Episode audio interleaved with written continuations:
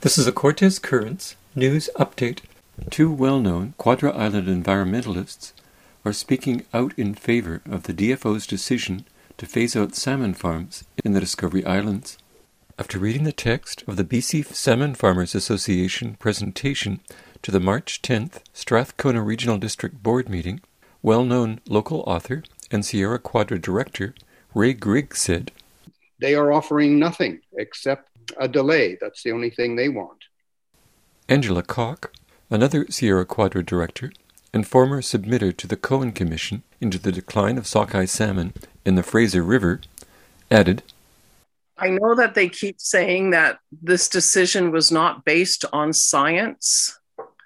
And I'd have to argue that point because there were nine risk assessments done as per Cohen Commission recommendations but they never did a sea lice risk assessment.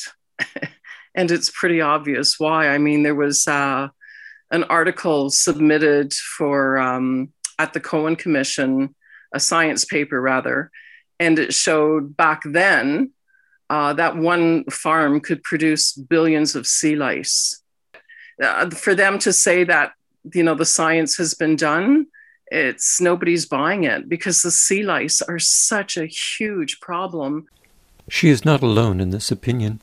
When Fisheries and Oceans Canada announced they found fish farms pose minimal risk to wild salmon migrating through the Discovery Islands, Dr. Kristi Miller Saunders, head of the DFO's Molecular Genetics Laboratory at the Pacific Biological Station in Nanaimo, told the Globe and Mail that she was troubled about the assessments and the fact department scientists are dependent on funding from industry.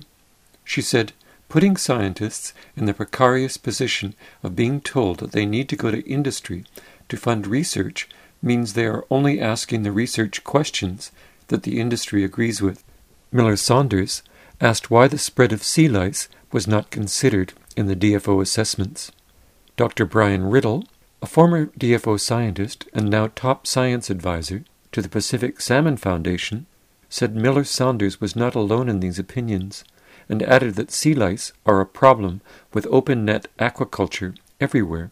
One of his colleagues at the Pacific Salmon Foundation, Dr. Andrew Bateman, believes DFO didn't consider sea lice because the problem is too widespread. It would be problematic for industry. While there are also scientists supporting the DFO assessments, it's worthy of note that a number of scientists from the Pacific Biological Station in Nanaimo, the University of Toronto, UBC, and the University of Victoria have recently published findings that disagree. Koch provided some anecdotal evidences. Nothing that they have works. Like this boat. I was talking with George Quocksister the other day, and he was telling me that the boat that's doing the delousing now lost an entire farm last year doing the delousing. And I think within a couple of days, most of the fish were dead. And I know that if the temperature increases just a couple of degrees, they can lose all their fish. They're touting it as the latest and the greatest, and it comes with a whole set of problems. And also, DFO said that the boat filters do not catch all the sea lice and we don't even know what they're doing with them. They say that they're taking them out and putting them into uh, the mort totes, but I don't know if anybody's seen them doing that. It's such a secretive industry. Grigg added. To, to place this in perspective, what has happened is that the sea lice have become immune to the pesticide they've been using, called SLICE, the longer they use it, the more the sea lice become immune to it. And so finally, it becomes, in effect, a dysfunctional remedy. Industry disputes this idea. David Kiemele, managing director of Cermaq Canada, recently told Cortes Currents that while it is true they sometimes need to treat salmon multiple times, the problem is sea lice in the ecosystem. Grigg spoke about some other treatments. They have tried to bathe the salmon in hydrogen peroxide and burns the farmed salmon. It um, cooks the sea lice off, but then they have to collect these sea lice as well so they don't go into the water. And it's an expensive remedy, and and they kill some of their own fish in the process. Then they also have to do something with the hydrogen peroxide, and originally they were putting it back out into the ocean. Well, try and get a permit um, from DFO to dump hydrogen peroxide in the water or anything deleterious for that matter, and it's an uphill struggle. So that's why they're using this boat, and this is why they're using the hydrogen peroxide.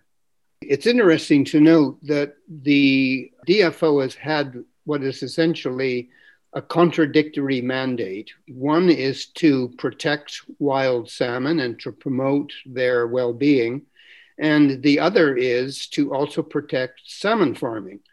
So, what happens if the two are mutually exclusive? which is what we're actually discovering. And this is what we discovered in Europe. If we discovered it in any place. They've attempted to grow wild salmon or farm salmon where there have been wild salmon. Is that the two are mutually exclusive? And DFO is caught in this impossible situation. And their solution to the problem is just to be very selective about the information they present. I, for example, was at a meeting in which DFO was sourcing information on how to protect wild salmon. But nobody in DFO would acknowledge that lice affected wild salmon, or that um, Piscine reovirus affected wild salmon, or that any viruses emanating from fish farms would affect wild salmon. It's almost as if somebody had said, you can't talk about this stuff, so you don't know anything about it. And it was almost hilarious. It was actually embarrassing, I suppose, if you were a DFO official at that meeting, because the level of ignorance was absolutely astounding. And yeah. nobody is arguing that that salmon farms are the sole reason for the stress on wild salmon. There are many factors, but it seems sensible to remove an obvious one if it's possible to do so. And this needs to be done. When you think about having disease and sea lice along a migration route, that's just insanity to think that we should just leave them there and, and things will be just like they were going to be without the farms. That's just crazy. In yesterday's broadcast, Cortes Currents mentioned that Ray Grigg and Angela Koch are hoping to make a presentation to the SID board. It now looks like this will occur on March 24th.